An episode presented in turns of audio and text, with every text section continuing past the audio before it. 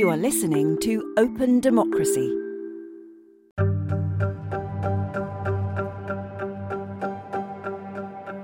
A journalist is killed every week for doing their job. And in the vast majority of cases, there's no justice. I'm Penny Dale, and this time in the final episode in the Killing the Truth series, the Philippines and the death and life of Gerry Ortega. Ano man ang tibay ng piling abaka, A strand of even the best abaca leaf is worthless by itself. No matter how good Beth Maklang is in explaining her advocacy against destructive mining, she is useless if the Palaweños will not listen to her. That's Gerry Ortega, a community leader in Palawan, a vet, a crocodile farming pioneer, an environmentalist, and a radio journalist. Parang si Dong Batul. Take the case of Dong Batul. Few listened to him while he was yakking every day on the radio. Bak ng bakbak. But after he was killed, people came out in large numbers to pay tribute to him. I just hope Ganun mangyari sa I didn't suffer the same fate as he did. Oh, merciful Jesus. Please no. Please no. Wag naman, wag naman.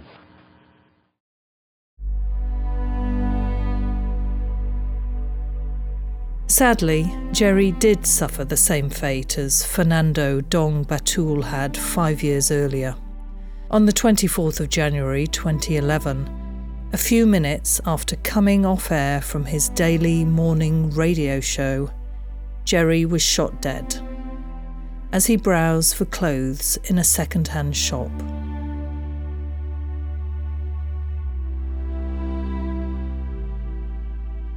You know, Gerry was, uh, was a big guy. By Filipino standard, he was a big man. He had a bodyguard, a relative who was with him all the time because Gerry was receiving death threats. He was even showing me some of the messages he, he got on his cell phone. So he was careful. So I was wondering to myself, shit, how could it happen?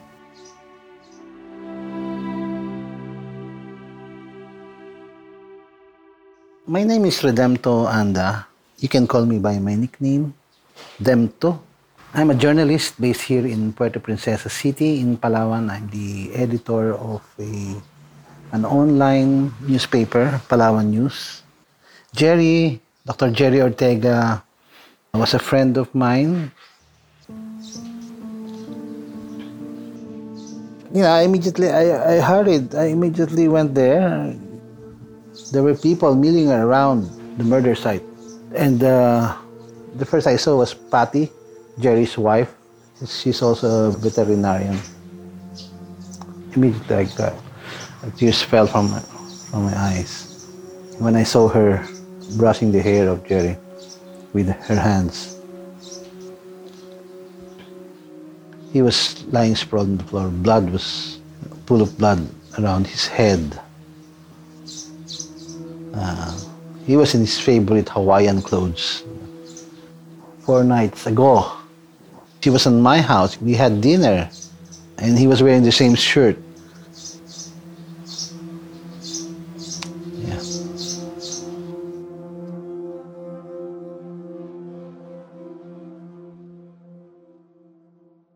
Gerry Ortega was murdered. Uh, he was shot from the back, through the back of his head, by a shooter with the name Recamata.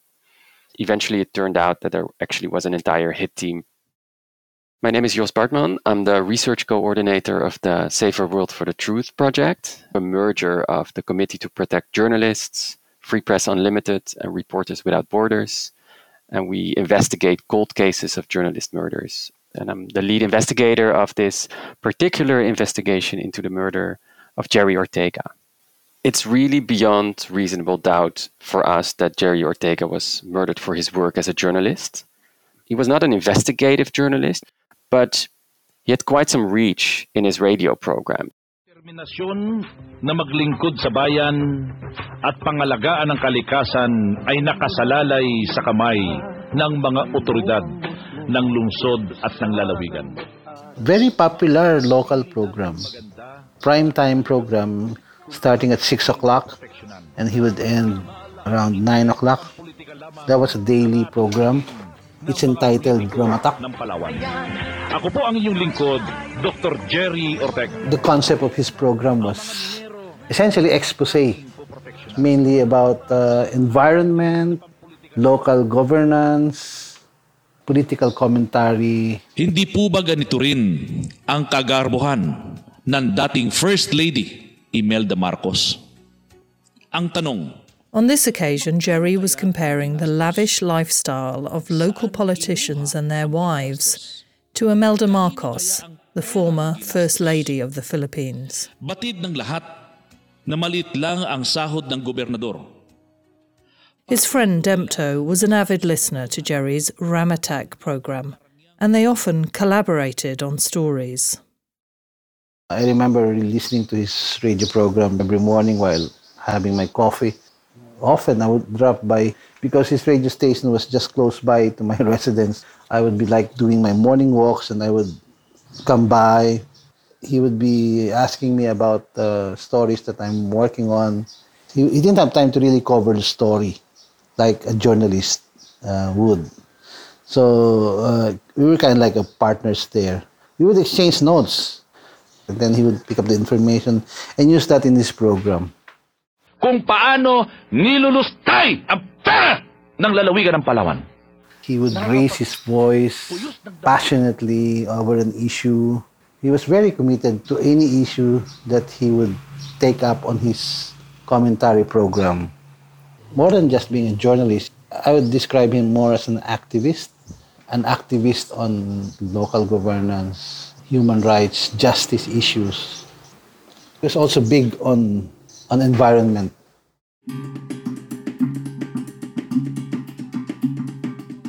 When he was shot and killed, he was about to go to Manila because they were going to launch a signature campaign, a national, international signature campaign to stop mining, particularly in Palawan. Because you see, Palawan is a special place environmentally. It has uh, the, the largest forest cover in all of the country. Its uh, biodiversity is highest in the country.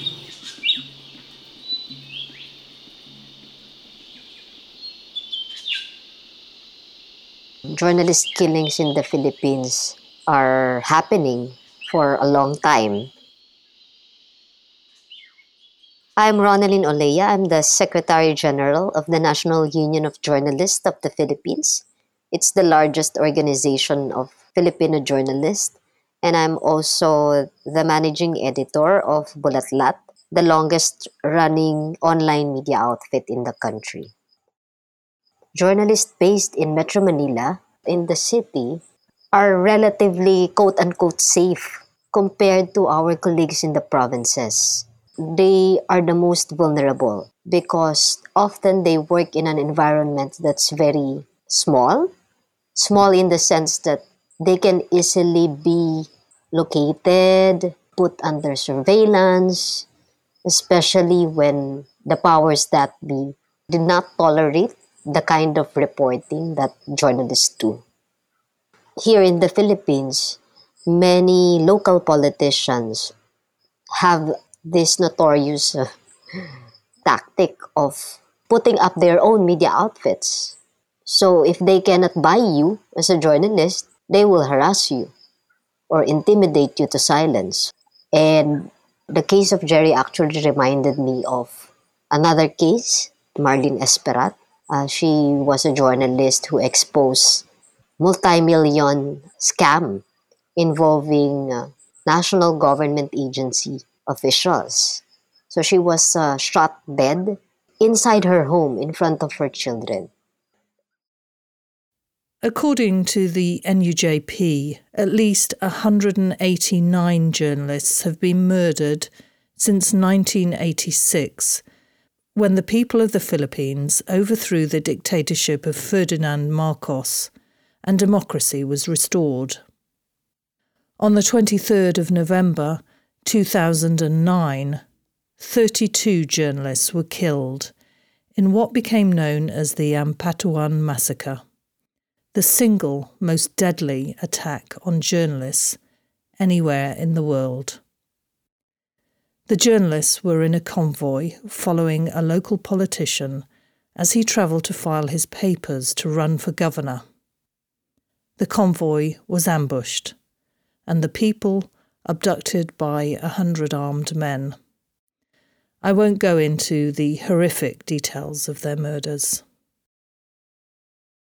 I was actually with Bulatlat colleagues and we turned on the television to monitor the news the Ampatuan massacre was being reported and we were shocked because at that time um, they were recovering the bodies of the victims and there was no total body count yet. When we saw the footage of the backhoe, we were really shocked and we could not uh, believe that it was happening in 2009. A backhoe is a digger, which was used to dig a mass grave two days before the massacre. Later on, we realized that it was a tragedy waiting to happen because in the Philippines, political dynasties are very common. They are the powerful clans who run for government office and they hold political economic power in their territories and that also includes having private armies. So the Ampatuan clan, the main suspects in the Ampatuan massacre case, were so powerful, they were enabled by the national government. They had political allies and they were acting like warlords. And when someone challenged their power, they were so emboldened to commit a murder in broad daylight. Supposedly, we were in a democracy already since 1986, but uh, the gruesome killing of 58 individuals, of whom 32 were journalists, was so shocking. and it really got us into thinking if we really wanted to continue being a journalist. Um, the Ampatuan massacre took more than 10 years to be resolved. The good thing is that the families did not give up. Our colleagues from several media organizations uh, continued providing support, and we consider it a partial victory that some of the main suspects were convicted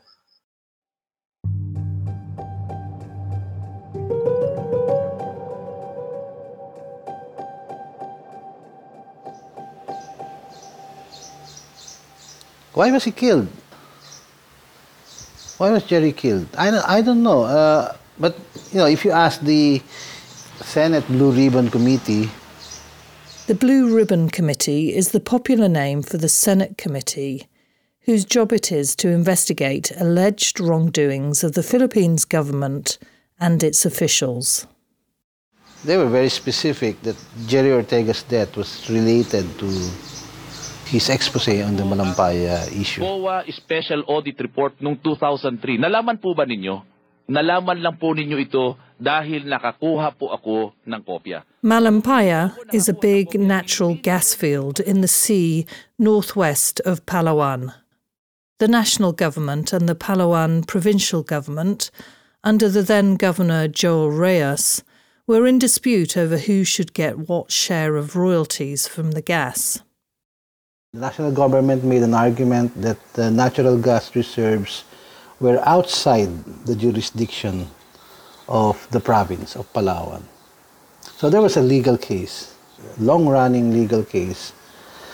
And uh, Joel Reyes thought of a way to resolve this by agreeing to an interim solution of the case that was offered by the national government, wherein Palawan would get a portion of the share while the case was being heard in the Supreme Court. The amount was 10 times more than the annual average budget of the Palawan provincial government. So, you know, it's a significant amount. A significant amount of money that was allocated to projects picked by the government of Joel Reyes. But according to a 2008 investigation by the Independent Commission on Audit, the identification of projects were questionable. There were anomalies in the utilization of the fund. And the report was damning in the sense that it painted the provincial government in a bad light with the misuse of the fund essentially. So Gerry took this up as a major topic. Gerry was pointing out that the funds were essentially converted into pork barrel. What Dempto means by pork barrel is that the funds were handed out to either pet projects in return for political support or to ghost projects for personal profit. And Gerry's response? Na ang ninanakawan ay ang How dare you rob the poor? Those who have nothing? Those who are clinging for hope? They are already down. How dare you step on them? Tinatapakan pa ninyo.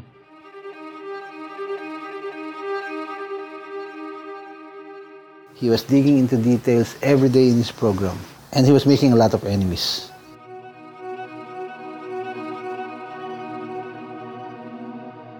In fact, I remember that particular topic was his last topic before he was shot on January 24, 2011.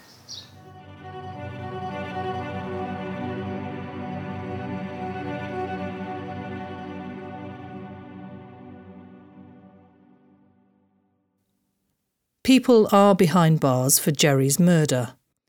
But his family say there hasn't been full justice because they say the alleged mastermind of his murder has evaded prosecution.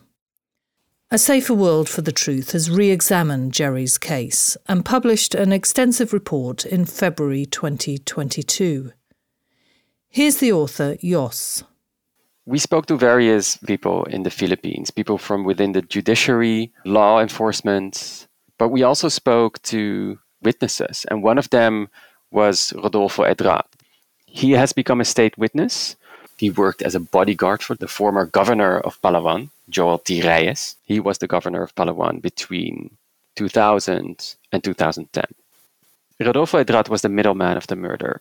He is the person that selected the people that were part of the hit team, right? So there was a hit team that was collectively responsible for the hit of Gerry Ortega. Edrad actually has said to us that Joel T. Reyes asked him to murder Gerry Ortega because he was giving him headaches as a radio host. Joel Reyes has always denied any involvement in Gerry's murder. He says that he is being framed by his political opponents. Over the past 10 years, there has been a series of complex, often confusing legal battles. To start off with, in February 2011, a special panel of prosecution was set up to establish whether there was probable cause to begin a court case against Joel Reyes. The first panel of investigators, they prosecuted the hit team, but not Joel. Reyes, the alleged mastermind, right? And a handful of other people. For example, Mario Reyes, which is the brother of Joel. Reyes, which handed over the money to Edrad, according to Edrad. The first panel said that there was no evidence to corroborate Edrad's testimony that Reyes had ordered him to organise Gerry's murder. It also ruled that what the Ortega family said was new evidence was filed out of time and so could not be considered. These were Text messages, correspondence between Edrad and Joel T. Reyes. the messages start with one from Reyes. Hopefully, on my return, the problem is over. And hours after Gerry Ortega was shot, Edrad told Reyes, He's dead. Reyes replied again, Okay, be safe. What happened next was that The Justice Secretary at the time, Leila de Lima, she found a new panel which was tasked again with a revision of the investigation, and they actually decided to prosecute Joel T. Reyes, whereafter he actually fled the country. with his brother Mario, a former mayor, in early 2012. Dempto takes up the story. They were in hiding for like four years until they were arrested for overstaying in uh, the tourist town of Phuket, Thailand. In September 2015, the Reyes brothers were sent back to the Philippines to jail. They were there for three years, and then the murder case was dismissed. He was uh, essentially exonerated in 2018. Uh, exonerated largely on technicality. Which Jos explains. A court of appeals in the Philippines decided that the very foundation of the second panel was legally void. So Leila de Lima abused her power as a justice secretary to raise the second panel. However, Joel Reyes stayed in prison on corruption charges. Parallel to the murder case, he was indicted and he was uh, convicted for uh, graft connected to his issuing anomalous mining permits. He was sentenced to six years.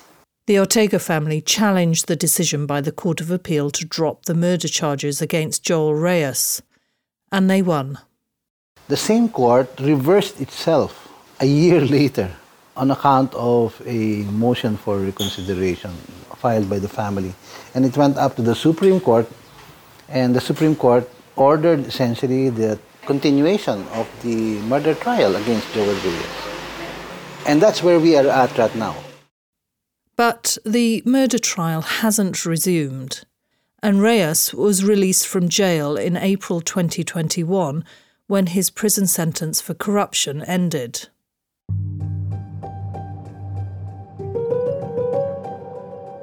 Something else happened, and that is that in August 2021, we had phone conversations with the uh, the middleman of the murder, the sole state witness into the murder. That is Rodolfo Edrad. And as part of the A Safer World for the Truth investigation, Jos talked to him. While he was uh, in a tent, and he was basically hiding. He fled his house after people actually uh, gun sprayed his house. There were two men on a motorcycle with machine guns that riddled his house with bullets. He also explained that a few weeks before, there was a police official, which he recognized as being one of the persons sitting on the motorcycle, that passed by his house and actually asked him to withdraw his confession in which he implicated Joel T. He was sent by Joel T. And was actually offering Edrad money in exchange of withdrawing his testimony.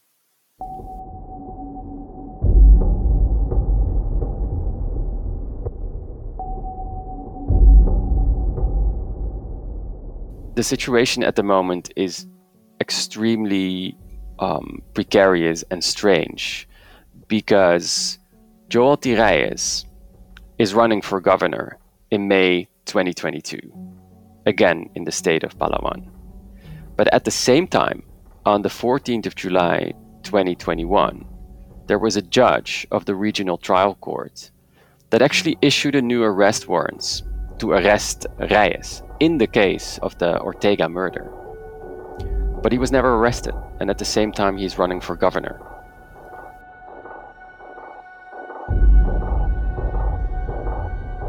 It seems as if local authorities are either unable or unwilling to arrest Reyes, that Reyes still exerts a certain amount of control over the authorities in Palawan. the situation today is not like what the situation was over 10 years ago when the national government really made a big deal about Joel Reyes having slipped out of the country and there was a massive manhunt. This time, there's no manhunt.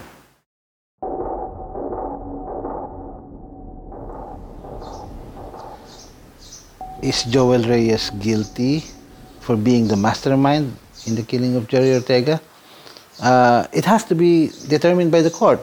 The problem is Joel Reyes never openly accepted the legal process to exonerate himself. He, he, he did exert a lot of effort to avoid the prosecution by uh, questioning the procedures of the investigation, but he never really had a chance to formally in court confront the evidence that were filed against him.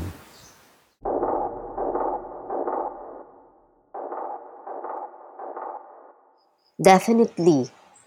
The case of uh, Gerry Ortega is emblematic of the culture of impunity in the country. Ronalyn of the National Union of Journalists of the Philippines, which each year commemorates Gerry's murder in 2011 at the age of 47. It's really frustrating to see how the justice system in the Philippines is so excruciatingly slow. Whenever I feel frustrated, we look back at the case of the Ampatuan massacre and draw inspiration from that experience. Just uh, continue.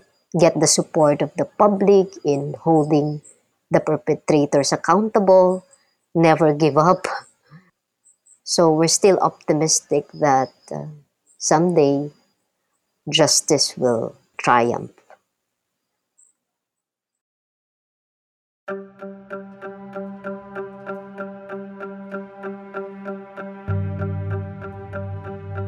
Thank you to all who spoke to me for this Killing the Truth, the case of Gerry Ortega, and to you for listening. Thanks also to the family of Gerry who gave us permission to use the clips of him. They decided for security reasons not to talk to me for this episode. A Safer World for the Truth's investigation into Gerry Ortega's murder is available to download for free, and there's a link to it in the show notes. That's it for this Killing the Truth series. If you haven't already, please do listen to and please do share the other episodes on Regina Martinez in Mexico, Gauri Lankesh in India, and Deyda Hydara in the Gambia. All remarkable journalists, murdered for speaking truth to power. This is an open democracy production in partnership with A Safer World for the Truth. Music and sound design is by Lee Sparey. Research by Anita Mureithi. Written, presented, and produced by me, Penny Dale.